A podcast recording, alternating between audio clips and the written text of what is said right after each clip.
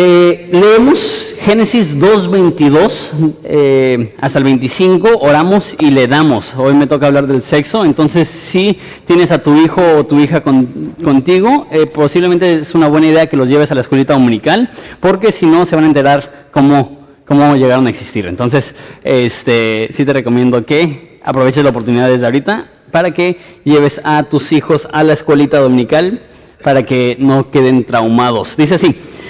Génesis 2.22, y de la costilla que Jehová Dios tomó del hombre, hizo a una mujer y la trajo al hombre. Dijo entonces Adán, esto es ahora hueso de mis huesos y carne de mi carne. Esta será llamada varona porque del varón fue tomada. Por tanto, dejará el hombre a su padre y a su madre y se unirá a su mujer y serán una sola carne. Y estaban ambos desnudos, Adán y su mujer, y no se avergonzaban. Oramos. Padre, te damos gracias por lo bueno que eres, te damos gracias por la oportunidad de estudiar la Biblia y reconocemos que toda la Biblia es inspirada por ti y es útil. Entonces te pido que eh, nos hables en esta, en esta tarde acerca del matrimonio, del placer, de, de, las relaciones íntimas, sexuales, Padre, de, de de la guía que nos has dado en la Escritura para saber llevar estas cosas de manera que te glorifiquen. Padre, te pido que sea para nuestra ayuda y para tu gloria. En el nombre de Jesús. Amén. Quiero empezar con eso. Eh, hablar de sexo es tabú, eh, mínimo dentro de la iglesia. Eh, es chistoso porque fuera de la iglesia no es tabú. Fuera de la iglesia todos hablan de, de, sexo. Cualquier revista, cualquier programa de televisión, cualquier película o video en internet, todos hablan muy abiertamente de sexo, pero en la iglesia es extremadamente tabú. Es más, eh, vamos a ver que, hay algunos eh, versículos de la Biblia que ni siquiera voy a poder leer sin que algunos se sonrojen, sin que algunos les llamen la atención. Pero deja digo esto, aunque sea tabú dentro de la iglesia, yo creo que, que eso no es bueno. Yo creo que, al contrario, yo creo que es parte del plan de Satanás que sea tabú que se hable de, sexo en la iglesia, porque si no se habla en la iglesia, entonces eh, las personas van a ir a la cultura, van a ir a lo que ya mencioné, a películas, a revistas, a televisión para conseguir la información que necesitan acerca del sexo, cuando la Biblia habla muchísimo de esto. Es más, yo creo que no le estamos haciendo un favor a nadie si, si no lo mencionamos y si no lo hablamos. Entonces, eh, lo que menciona aquí a partir del versículo 24 es que dice, por tanto, dejará el hombre a su padre y a su madre y se unirá a su mujer. Esta palabra unirá a su mujer habla del matrimonio.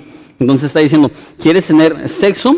Primer paso, únete o más bien cásate con una mujer y serán una sola carne. Ese es el proceso. Primero se casan, después una sola carne.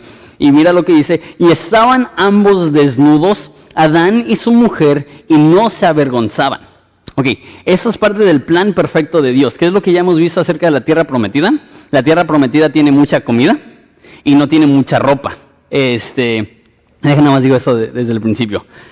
Eh, muchas de las cosas que vamos a ver hoy te van a sorprender que están en la Biblia. Pero es parte del plan de Dios que personas casadas puedan estar desnudos y sin vergüenza. Eh, que, no tengan pena o que no tengan ningún tipo de limitantes dentro del matrimonio. Entonces, es el plan de Dios, eh, el versículo 25 lo dice muy claro, pero la pregunta es, ¿cómo podemos llegar a ese punto donde, como el primer matrimonio, podamos llegar a estar desnudos sin vergüenza? Porque lo que sucede es que si no vemos lo que la Biblia dice, inevitablemente vamos a ser personas que tenemos mucha vergüenza ligada a el rollo de las relaciones íntimas sexuales. Entonces, les quiero dar cuatro reglas, pero no reglas así eh, como, por ejemplo, eh, la iglesia tradicional antes, este, no sé si hasta la fecha, pero antes decía, ok, en estos días sí puedes, en estas posiciones sí puedes, de esa forma sí puedes, y nada más así porque la iglesia lo dice, no ese tipo de reglas. más bien quiero hablar de principios bíblicos para poder disfrutar del regalo del sexo que Dios nos ha dado. la primera cosa que vimos es que necesitamos estar casados, pero eh, empezamos con eh, cambiar las sábanas. Ahora, no estoy hablando solamente de las sábanas literales, aunque es bueno que tengas sábanas limpias, obviamente quiere ser pulcro de esa forma, pero lo que llego es que la cama, necesita ser pura. Dice Hebreos 13, 4, dice, honroso sea en todos el matrimonio y el hecho sin mancilla, ahorita explico eso, pero a los fornicarios y los adúlteros juzgará Dios. Entonces empieza diciendo que el matrimonio debe ser algo honrado. Y empezamos con eso. El matrimonio hoy en día no es algo que es honrado. Es más, eh, no es raro que cuando una pareja joven se quieren casar, que ella preguntas como, ¿y por qué? Y es chistoso porque no solamente en la familia, dentro de, no solamente en el matrimonio, pero en la familia en general, el tener hijos, yo joven, muchas personas dijeron, ¿por qué querías tener hijos? Y de hecho, estaba hablando con alguien este, que, que Evelyn y yo que queremos tener una familia grande y dice, pero ¿por qué? Si sabes que son bien caros, si saben que son, una inconveniencia y, y, esa es la cultura en la cual vivimos. El matrimonio no es visto como algo positivo, la familia no es vista como algo positivo. Eh, pero en la Biblia dice que el matrimonio debe de ser honroso y después dice el lecho, la cama, sin mancilla, o sea que debe de ser pura. O sea que dentro del matrimonio no deben de, hacer, de haber cosas que ensucian o que denigran la cama. ¿Y cuáles son las cosas que pueden ensuciar o denigrar o, traer impurezas? Pues versículo 4 de, de, Hebreos 13 dice, pero los fornicarios y los adúlteros juzgará Dios. O sea, el, el primer consejo, no solamente consejo, principio bíblico. Si quieres tener una vida sexual plena, empieza con esto. No fornicación y no adulterio. Entonces explico los dos términos porque no asumo que todos los usemos frecuente. Eh, fornicación es cualquier eh, acto sexual fuera del matrimonio. Eso obviamente incluye relaciones sexuales con alguien que no, con la cual no estás casado, pero también incluye cosas como pornografía y demás. Eh, existe un mito hoy en día que si quieres tener una relación sexual plena, necesitas tener mucha experiencia, necesitas tener mucha práctica. Este, y, hay personas que dicen, ¿cómo te vas a casar con ellos si ni siquiera sabes cómo son en la cama? Es más, estaba hablando con unas personas antes de, casarme y, les estaba diciendo que quería ser virgen hasta el matrimonio y, me dijeron, pero si no tienes relaciones con ella, ¿cómo vas a saber si es buena? Yo les dije, si no he tenido relaciones, ¿cómo voy a saber si es mala? es como que nunca lo he hecho, está muy padre. sí, sí, sí voy a entender que si no tenemos nada con que compararlo, en vez de perjudicar el sexo, ayuda a que el sexo sea más, eh, más fructífero, más pleno. Y de hecho, hay personas que dicen, no, es que necesito ver pornografía, es que necesito leer tips sexuales, men's health, Kama Sutra, cosas así. Y digo, no necesitamos ese tipo de cosas para poder tener una vida sexual plena. Es más, en Estados Unidos ya hay lugares de terapia, este, porque personas han llevado su adicción a pornografía a tal grado que ya no pueden disfrutar de una relación sexual. De hecho, no me quiero enfocar mucho en esto porque vamos a hablar más de esto la semana que viene. Pero una de las cosas más tristes es sentarme en una oficina con un cuate que tiene tres años de casado y que me diga, sabes que ya no, ya no, me es atractiva mi esposa por la cantidad de pornografía que, he visto y eso sucede. Entonces, para obtener el lecho sin mancilla, necesitamos uno, practicar pureza antes del matrimonio y dos, practicar fidelidad dentro del matrimonio. Eso significa que como hombres no tenemos ojos para otras mujeres, eso significa que como mujeres no tenemos ojos para otros hombres, eso significa lo que dice eh, Pablo a Timoteo, que, que debemos de ser hombres de una sola mujer. Eso no significa, obviamente, solamente que, que, no le seamos fieles a nuestras esposas físicamente, pero también emocionalmente necesitamos serle fiel a nuestras esposas. Y todo esto va a ayudar, todo esto va a darle a tu matrimonio mucha más seguridad. No sé cómo le dice Rick Warren. Eh, el hombre, más bien hombre no es aquel que conquista a mil mujeres, sino el que conquista de mil formas a una mujer. Y esa es la, realidad, que en nuestra cultura dicen, hombre el que tiene mil detrás de, él. Este, yo diría, hombre el que tiene, ha tenido una mujer por tres, cuatro décadas y todavía está detrás de él. O hombre no es aquel que tiene mil mujeres, hombre es el que sabe todavía conquistar a la mujer con la cual ha estado por mucho tiempo. Y ahora, más que ser aburrido, porque personas dirían, no, pues estar con la misma persona toda tu vida, pues qué, qué aburrido. y yo diría, eh, es como tocar un instrumento. Eh, no es aburrido si le agarras la práctica, si, si te haces un experto, si, si te haces un músico. igual con las relaciones sexuales. No es aburrido estar con la misma persona, al contrario, es un privilegio y una bendición. Y un hombre verdadero sabe lo, lo bello que es poder estar con una mujer el resto de tu vida. Ok, entonces eso es número uno, que el lecho sea sin mancilla, que la cama esté limpia, que las sábanas se cambien. Número dos, dile no a las excusas. Primera Corintios 7.3 dice así, el marido cumpla con la mujer el deber conyugal. Jonathan, ¿cuál es el deber conyugal? Tener relaciones sexuales. Ahorita lo voy a explicar él. y reitero, para muchos de ustedes les va a abrir los ojos el simple hecho que la Biblia hable de estas cosas. Vivimos en una cultura que creemos, los cristianos, que hablar de sexo es inherentemente malo. No, si, si Dios habla del sexo y hay un libro de la Biblia completamente dedicado al sexo, malo fuera no hablar de esto porque Dios habla de ello. Entonces dice que el marido cumpla con la mujer el deber conyugal y asimismo la mujer con el marido. La mujer no tiene potestad sobre su propio cuerpo, o sea que mujer, si estás casada, tu cuerpo no te pertenece, es de tu hombre. Y tú dices, qué machista. Pues mira, el otro lado dice, y el marido no tiene potestad sobre su propio cuerpo, sino la mujer.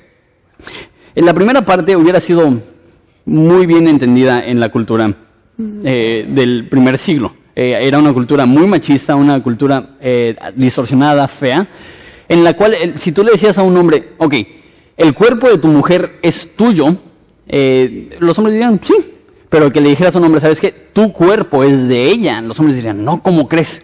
Pero eso es la realidad. La realidad es que si estás casado o casado, tu cuerpo no te pertenece. Continúa.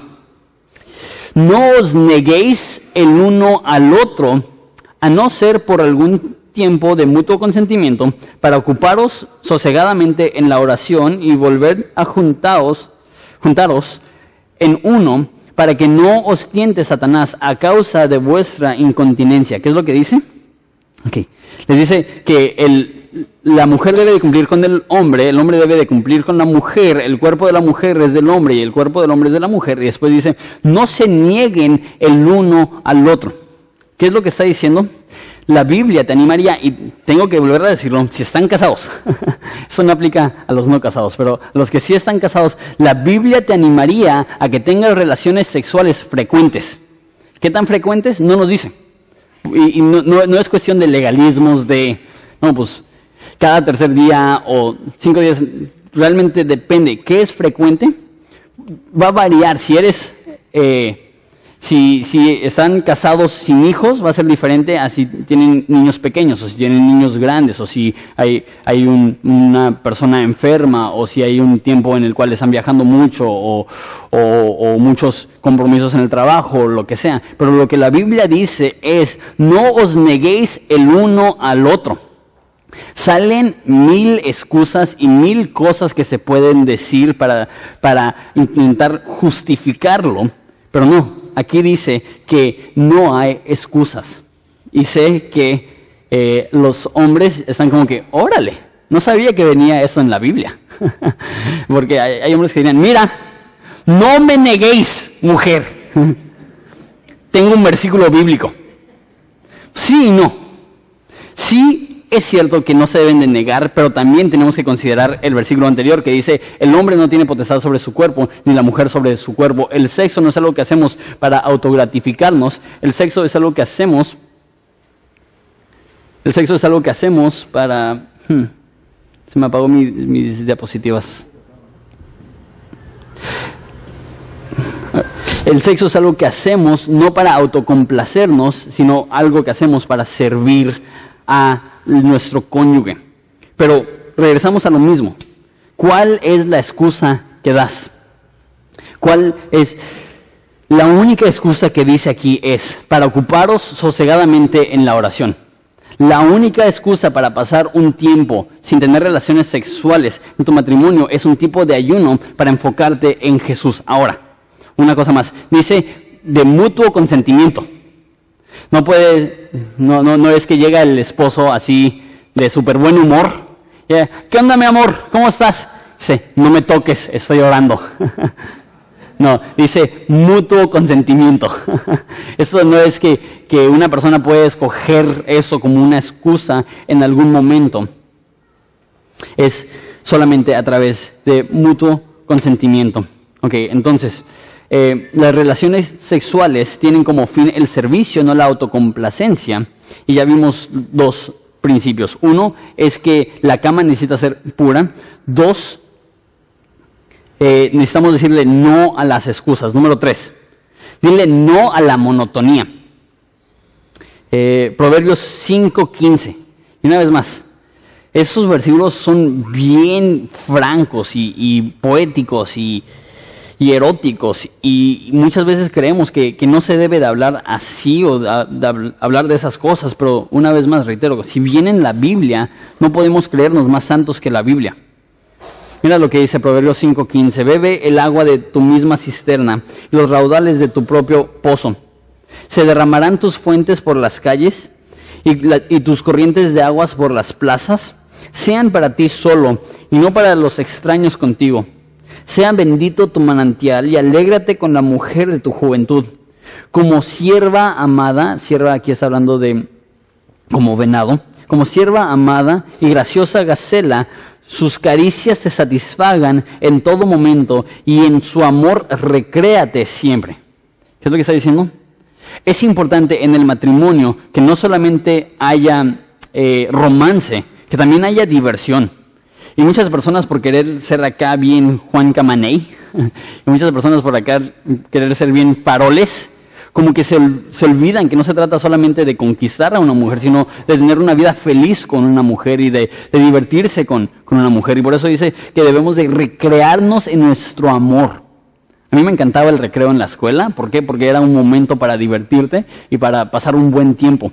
Y lo que sucede en el matrimonio es que muchas personas se frustran porque cuando eran novios era un escape de la realidad y ahora cuando están casados ya no se pueden escapar de su realidad. Lo digo de otra forma. Eh, muchas personas disfrutan mucho el noviazgo porque estar con su novio o novia hace que se olviden de sus problemas. Y ya después de que se casan, su esposo o su esposa se convierte en su problema. Y, y ya dicen, pues ahora ¿cómo le hago para escaparme? Ahora, y lo que sucede es que aquella cosa que usábamos para evadir la responsabilidad se ha convertido en nuestra responsabilidad. ¿Qué es lo que debemos hacer? En vez de verlo como una responsabilidad, y lo es, no olvidarnos que al mismo tiempo es un gozo, es recreativo, es divertido.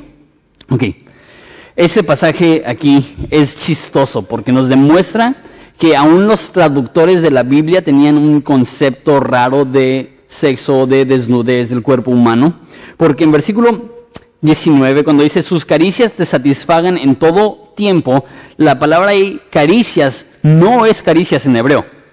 Eh, de hecho, la mayoría de traducciones, y la palabra ahí en hebreo es que sus pechos. Y cuando los traductores llegaron a esa parte de la Biblia, se sonrojaron y dijeron, ¿podemos ponerlo? No, no lo pongas, qué pena. Y cambiaron la palabra de Dios en vez de que diga que sus pechos te satisfagan en todo momento, lo cambiaron a sus caricias te satisfagan en todo momento, pero no es lo que dice. La Biblia habla bien francamente y ya le di a la mayoría de hombres un versículo favorito. Dice versículo 20, ¿y por qué, hijo mío, andarás ciego con la mujer ajena y abrazarás el seno de la extraña? Está hablando, como dije, de una manera muy poética. Está diciendo, ¿tienes sed? ¿Tienes deseo? ¿Tienes pasión? Llénate, sacia tu sed con tu esposa. No tienes por qué estar buscando en otros lugares, no tienes por qué estar haciendo cosas con otras mujeres. Es más, yo creo que la mejor manera de proteger tu matrimonio en contra de infidelidad es que haya una vida sexual satisfactoria dentro del matrimonio. Es lo que dijo en el pasaje anterior que leímos cuando dice que no se deben de privar el uno del otro más que por mutuo consentimiento para la oración. Y dice, y regresen y júntense, no sea que Satanás los tiente por su incontinencia. O sea que si pasan largos plazos de, de, sequía sexual dentro del matrimonio, va a haber una mayor tentación para ambas personas de caer en, adulterio. No estoy diciendo que si cumples sexualmente con tu pareja, que, eh, que jamás va a haber una traición o que jamás va a haber algo de ese tipo, pero sí ayuda. sí ayuda porque es un principio bíblico, que el cuerpo del hombre no es del hombre y que el cuerpo de la mujer no es de la mujer. Y que Dios nos dio estos cuerpos y los hizo que operaran de esta forma para nuestro gozo, para nuestro bien. Muchas personas dicen cosas como, sí, el sexo es solamente para procreación. Yo digo, hmm, hay un libro entero de la Biblia dedicado al sexo, Cantar de Cantares, ocho capítulos. De hecho, hay muy pocas cosas en la Biblia en la cual Dios le dedica todo un libro. Cantar de Cantares es, es uno de, de, ellos. Y eh, en Cantar de Cantares no menciona niños ni una sola vez. Interesante. Sí, el sexo es para procreación, pero no solamente para procreación. Eh, estaba viajando al interior de la República y me topé con personas que que estaban en la iglesia, la primera iglesia que fundó mi papá. Y pues e, él empezó esa iglesia cuando tenía unos 22 o 23 años, bien joven. Este, y ya después de, que se casó, pues ahí seguía en la iglesia. Y, al poco tiempo que se había casado, me contaron una anécdota, más bien, eh, me dijeron, está bien loco tu papá, ¿por qué? Pues me acuerdo una vez que estaba predicando y que dijo, Dios hizo el sexo para divertirnos. Y yo me divierto mucho. Y dije, ay, mi padre. Pero es, en cierta forma es, es cierto. Sexo no solamente para procreación, sexo no solamente es para la unión espiritual. Sexo es una forma de recreación, es la frase que usa aquí, para poder divertirnos y disfrutar de nuestra vida con nuestra pareja. Y tenemos que recordar que si es hasta que la muerte nos separe, va a haber muchos momentos en los cuales van a haber mil excusas, pero no debemos de, por, por el bien de nuestro matrimonio, no debemos de distraernos con cosas que realmente no van a llevar a un buen fin. Ok, entonces, número tres, no a la monotonía. Ya vimos uno, tener la cama limpia. Dos, eh, decirle no a las excusas. Tres, no a la monotonía. Y cuatro, la frase, poner así, como tú quieras. O sea que el amor debe de ser práctico. Eso es lo que tú le debes de decir a tu esposo o a tu esposa, como tú quieras. No se trata de hacer lo que tú quieres, sino lo que la otra persona quiere. Y eso no solamente en el ámbito sexual, eso es en general. Ya, ya no somos de nosotros mismos, ya, ya cedimos nuestros derechos al momento que dijimos acepto. Y lo que sucede, hay un libro que se llama Los cinco lenguajes del amor y eh, tiene un argumento ahí que yo creo que es bastante válido, que dice que personas dan y reciben amor de diferentes formas. Y no necesariamente la forma que tú recibes amor es la forma que tu cónyuge o tu eh, pareja reciben amor. Un ejemplo de mi matrimonio, este, por ejemplo, a Evelyn le encanta que le haga cariños en sus orejas. no sé por qué, pero a ella le encanta que, que le haga cosas así. Hay veces que de repente estamos sentados viendo una película y de repente siento que ella me empieza a hacer así. Y a mí no me gusta. Bueno, yo, creo que la mayoría de gente no. y así hasta me mete el dedo y, y yo sí...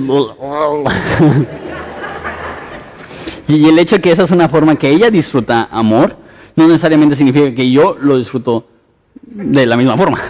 Pero al mismo tiempo es algo que yo sé, esos, ese tipo de cariños, ese tipo de, de, afectos son cosas que ella realmente aprecia y que ella realmente eh, ama. De hecho, cuando estábamos recién casados, si pasaba unas cuantas horas sin tocarle en alguna forma, creía que estaba enojado. Y, y e, ella necesita mucho cariño físico, necesita muchos, eh, muchos toques y muchas caricias.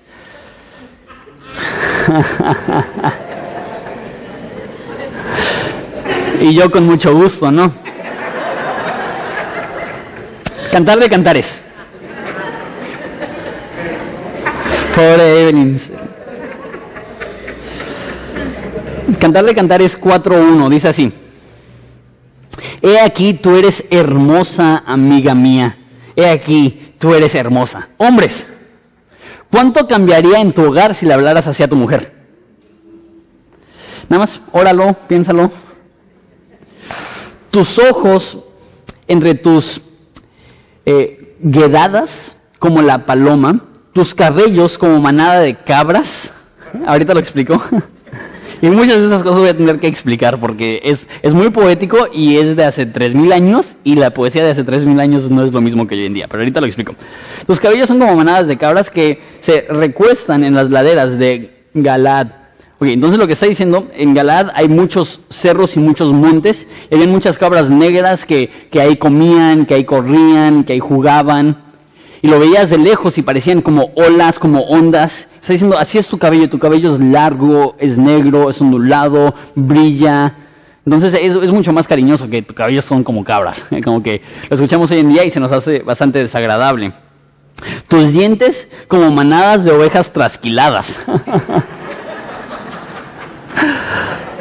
que suben del lavadero. Lo que está diciendo aquí es, tus dientes son blancos. y, y, en una cultura de, eh, en el cual no había, eh, no había cepillos de dientes o cosas así, tener una sonrisa colgate era como que lo máximo. Es lo que está diciendo. Me encanta que tienes tus dientes blancos, como ovejas trasquiladas. Todas con crías gemelas. No estás chimuela, es lo que está diciendo. Cada diente tiene pareja. Y ninguna entre ellas es estéril. Es lo que está diciendo. No estás chimuela. Todas tienen su parejita. Tus labios como hilo de grana. Hilo de grana está hablando de rojos de... Eh, tu habla hermosa. Tus mejillas como cachos de granada detrás de tu velo. Eso sí, hasta en nuestra cultura se aplica como algo bonito, que tus, eh, tus cachetes son rojos como la granada. Tu cuello como la torre de David. Tenía un cuellote. Edificada para armería, mil escudos están colgados de ella, todos escudos de valientes. Lo que te está diciendo, tienes un cuellote y te cabe mucha, eh, te caben muchos collares. Ahora, yo creo que lo que está diciendo aquí es, aún las cosas que son un poco raras de ti me gustan. Me gusta el hecho que tienes un cuellote, me gusta cómo se te ven tus joyas, me gusta cómo se te ven tus collares. Aunque la gente a lo mejor dice, sabes que tu cuello es largo, aún esos detalles me atraen. Ok, entramos otra vez a versículos que, que no creíamos que estaban en la Biblia. Hasta que apunté el día, hasta que apunte más bien el día y huyan las sombras, me iré al monte de la mirra, está hablando de placer, de gozo, y al collado de incienso. Toda tú eres hermosa, amiga mía, en ti no hay mancha. Ok, ¿es cierto eso? ¿Existe un ser humano que es sin mancha? ¿Existe un ser humano que es perfecto en el aspecto físico o en el aspecto emocional, psicológico o espiritual? No. ¿Qué es lo que está diciendo? Está diciendo, no veo tus defectos, no noto tus defectos, estoy tan enamorado que decido solamente notar las cosas buenas de ti. Ok, eso es importante, porque eso es una imagen de Jesús. Ya, ya, vimos la semana pasada que, que grande es este misterio, hablando del matrimonio, pero hablo acerca de Cristo y hablo acerca de la iglesia. Cuando dice que en ti no hay mancha, eso es lo que hace el amor verdadero. Dice Proverbios, dice Santiago, que el amor perfecto cubre multitud de pecados. En tu vida, en tu relación con tu pareja, van a haber muchos problemas, van a haber muchos conflictos. Esto lo vimos la semana pasada. Un pecador más un pecador no iguala felices para siempre. Por más que quieras tener un matrimonio perfecto, no lo será y no les estoy presentando la imagen de un matrimonio perfecto, pero lo que les estoy diciendo es que necesitas tratar a tu cónyuge como si fuera perfecto o como si fuera perfecta. ¿Por qué? Porque así te ha tratado Jesús. No sé cómo lo dice ese, Luis. Debemos de, de, perdonar lo imperdonable en los demás, porque Dios perdonó lo imperdonable en nosotros. Y si Dios ha tenido compasión y misericordia, y Él dice en el Nuevo Testamento, que somos puros y sin mancha, nosotros debemos de ver a nuestros cónyuges, es decir, aunque me hayas fallado, yo decido y, yo a propósito estoy diciendo que no veo en ti mancha. El amor no se enfoca en lo negativo. Y déjate animo. A lo mejor estás ahorita en un tiempo de mucho conflicto marital. A lo mejor estás ahorita en un tiempo de muchos problemas maritales. Y a lo mejor ya te es difícil ver el lado positivo de tu pareja. A lo mejor ya te es difícil ver el lado bello de tu pareja. Y a lo mejor lees cantar de cantares y dices, uff, no tienes mancha. Lo único que le veo a mi pareja son sus manchas. Oh, ¿eres perfecta? Lo único que veo en mi pareja son las imperfecciones.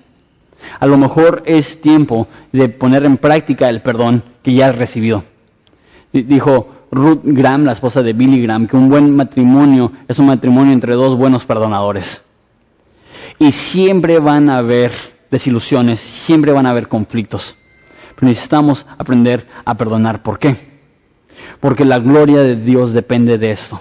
Eso es lo, que es tan extremo del matrimonio que Dios decide manifestar al mundo su esencia, su carácter, su naturaleza a través del matrimonio. Si tú eres cristiano, el matrimonio no se trata solamente de vivir feliz con una mujer. Se trata de que Dios va a manifestar al mundo cómo es a través de la forma que tú tratas a tu mujer. Y debemos de seguir el ejemplo que Dios nos ha dado. Que Dios no guarda rencor, que Dios no tiene récord de los males. Así también nosotros debemos de poder ver a nuestras parejas, nuestros cónyuges, a nuestra esposa o esposo, decir, me has fallado, me has dado la espalda, te perdono, no por quién eres tú, te perdono, no porque lo merezcas, te perdono, no porque lo busques, te perdono porque Dios me ha perdonado a mí, y aún con todas mis fallas y con todos mis defectos. ¿Y cómo nos perdona? A través de su Hijo Jesucristo, a través de la cruz. Es el primer domingo del mes, entonces podemos celebrar la Santa Cena.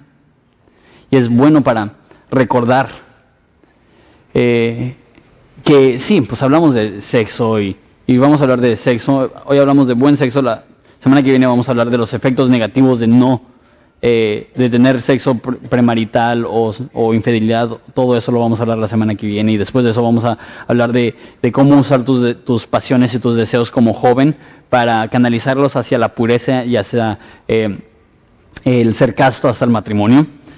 Eso lo, veremos, vamos a ir hablando de esto, pero es importante recordar que no se trata del sexo, que, el sexo no es solamente para que lo hagamos y ya. No, pero cualquier elemento del matrimonio, cualquier aspecto del matrimonio tiene como el fin esto, el servicio, el sacrificio, el amor, porque Jesucristo, así es, Jesucristo dio su vida, Jesucristo murió, Jesucristo fue el que dijo consumado es, pagado por completo. De hecho, lo, quiero leer. Eso es en Primera de Corintios 10.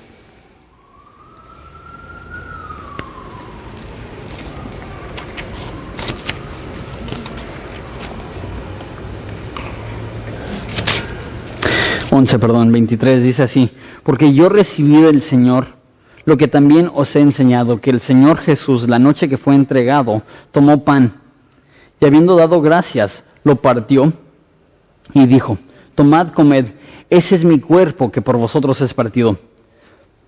Haced esto en memoria de mí. Asimismo tomó también de la copa después de haber cenado, diciendo, esta copa es el nuevo pacto en mi sangre. Haced esto todas las veces que la bebieres en memoria de mí. Así pues, todas las veces que comieres este pan y bebieres esta copa, la muerte del Señor anuncias hasta que Él venga. De manera que cualquiera que comiere este pan o bebiere de esta copa del Señor indignamente será culpado del cuerpo y de la sangre del Señor. Por tanto, pruébese cada uno a sí mismo y coma así del pan y beba de la copa. Lo que dice Jesús es, mi cuerpo fue inmolado, mi sangre fue derramada, ¿por qué? Por amor a ti.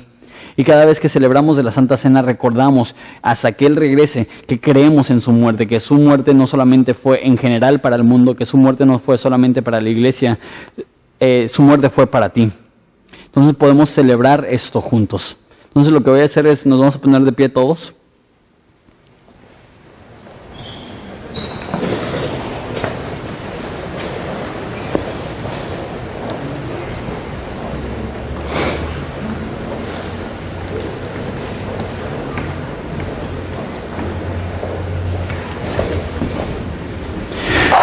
Voy a orar y después van a repartir los elementos de la Santa Cena. Les voy a pedir por favor que no participen, que tengan la copa y el pan y que esperen a que todos hayan recibido. Después voy a pasar yo a orar nuevamente por eh, la Santa Cena, pero ahorita vamos a orar para terminar el estudio. Jesús, te damos gracias por el matrimonio, por la intimidad sexual, por el hecho que tú creaste el matrimonio, que tú uniste al primer matrimonio y que tú creaste el sexo para nuestro bien y para tu gloria. Padre, te pido que no seamos personas egoístas, pero que reconozcamos que nuestro cuerpo no es nuestro.